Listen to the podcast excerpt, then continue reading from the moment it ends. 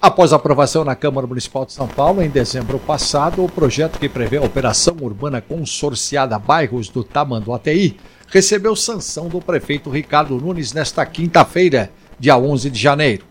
A matéria orienta o desenvolvimento urbano, social e econômico da região.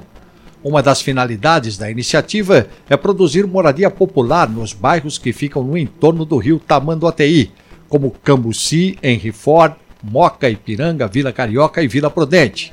A operação também visa aumentar as densidades populacional e construtiva. De acordo com a Prefeitura, atualmente vivem no território aproximadamente 139 mil pessoas e o objetivo é aumentar esse número para 260 mil habitantes. Detalhes no texto do jornalista Marco Calejo no portal da Câmara, sãopaulo.sp.leg.br.